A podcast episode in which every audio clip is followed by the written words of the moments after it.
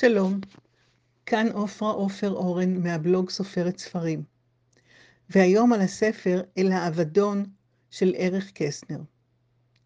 ערך קסנר ידוע מאוד בזכות ספרי הילדים שכתב. מי לא קרא את אמיל והבלשים, פצפונת ואנטון, אורה הכפולה, הכיתה המעופפת, ועוד ספרים רבים אחרים ידועים יותר או פחות. לאחרונה ראה אור תרגום לעברית של ספר שכתב למבוגרים, אל האבדון. הרומן ראה אור לראשונה ב-1931, והוא משמש מעין כמוסת זמן, הקפאה של מציאות החיים בגרמניה, זאת של עוני, אבטלה וייאוש, שאותם היטיב לתאר גם שטפן צוויג, למשל בספרו הנערה מהדואר. הייאוש שקסנר מתאר נועד להגיע לאוזניהם ולליבם של בני דורו וארצו ושל אירופים בכלל. הוא רואה תקווה אחת ויחידה והוא אומר מהי. הוא רואה שבני הדור הזה עקשניים כחמורים והולכים לאחור אל פי תהום פעורה, ששם יש מקום לכל עמי אירופה. ולכן הוא קורא, כמו אחרים לפניו ומלבדו, זהירות, בנפילה יד שמאל על המעקה השמאלי.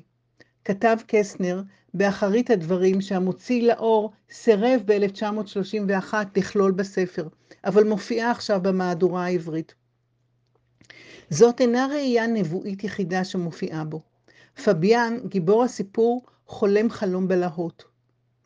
מכונה גבוהה כמו הקתדרלה של קלן התנשאה מולם. לפני המכונה עמדו פועלים חצי עירומים, חמושים בעטים, וגרפו מאות אלפי ילדים קטנים אל דוד ענק שאש אדומה בערה בו. הלא מודע של קסנר ראה כבר בתחילת שנות ה-30 את הזוועות שתודעתו עדיין לא הכירה. לקראת סופו של הסיפור הוא נוגע לכאורה במקורות הזוועה, כשהוא מתאר את הוואי הפנימייה שבה התחנך פביאן. הסדר הצבאי שנדרש מהילדים ומהנערים. האם, הוא שואל את עצמו, תמיד חש את השקר המתהלך פה ואת האלימות החבויה הרעה, שהפכה דורות שלמים של ילדים לעובדי מדינה ממושמעים ולאזרחים צרי אופקים. הוא מספר איך על הקירות היו תלויות כותנות הלילה בקפדנות צבאית, וזאת כי צריך להיות סדר.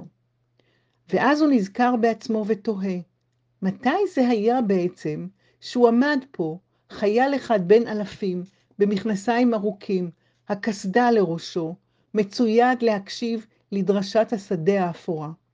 בן ה-17, נכון לשמוע את דבר אלוהים הגרמני לצבאותיו. הוא מתכוון כמובן למלחמת העולם הראשונה. המלחמה שלפניה היו שירו בעצמם, אבל במהלכה כבר גדל מספרם, ואחר כך מתו רבים עוד יותר. חצי מתלמידי הכיתה מתים. על הלך הרוח ששרר בגרמניה, הוא מעיד כשהוא מספר על ידיעה בעיתון. נשיא ארצות הברית הציע לאירופה להשהות לשנה את גביית הפיצויים מגרמניה. אמריקה גילתה שאי אפשר לעשות עסקים עם עם שלופתים את גרונו. היא נטטה להרפות מעט את הלפיתה. הוא מספר במרירות על צרפת שהסתייגה מהתוכנית של נשיא ארצות הברית כי חששה שימנעו ממנה להיחנק בזהב. כמה כעס, כמה מרירות. ואלה מפיו של סופר שהתנגד למשטר הנאצי.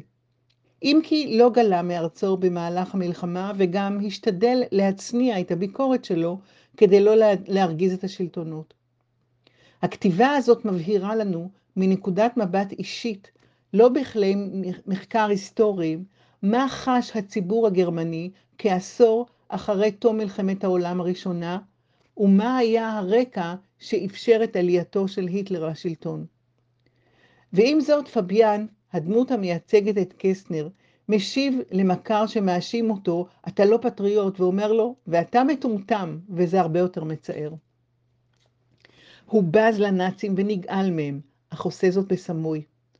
רוטנאו היה חייב למות, אמר לו פעם סופר נציונל סוציאליסטי. הוא היה חייב למות. האשמה הייתה ביוהרה שלו. הוא היה יהודי ורצה להיות שר החוץ של גרמניה. תאר לך שבצרפת כושי מהמושבות היה מציג את מועמדותו לקדור סי. זה היה לא פחות מופרך. הבעיה היא שהביקורת הסמויה, סמויה ומובלעת כל כך, עד שהיא ברורה לגמרי רק בדיעבד. קורא נציונל סוציאליסט היה יכול אז מן הסתם לקרוא את הדברים ולא לחוש בכלל שיש בהם ביקורת. אלא אם שם לב לאירוניה המושחזת שהספר רצוף בה. למשל, מישהו מתלונן על כך שסוליות נעליו נשחקו לגמרי, ואם ימשיך להגיע ללשכת העבודה, בעוד שבוע לא יהיו לו נעליים, ולנסיעות אין, לו, אין לי כסף. בן שיחות תוהה, אתה לא מקבל מגפיים מלשכת הסעד?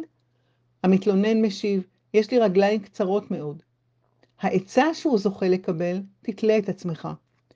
ועל כך מגיב פביאן, שהאזין לשיחה, יש לו צבא רגיש מאוד. כשאינו מקבל תשובות למכתבי חיפוש עבודה שהוא שולח, הוא מעיר, הטיפוסים שיושבים שם במשרדים עושים להם כנראה אלבומי בולים, בולים מהבולים שאני שולח לתשובה. על גבר חולה מאוד, הוא מספר שהוא שוכב מאז אתמול בלילה באטליה ועסוק בלמות. כל כך הרבה ציניות מיואשת, כל כך הרבה שנינות וכאב. הספר מרתק. עד כאן מעופרה עופר אורן מהבלוג סופרת ספרים. אשמח לשמוע תגובות מכם. להשתמע.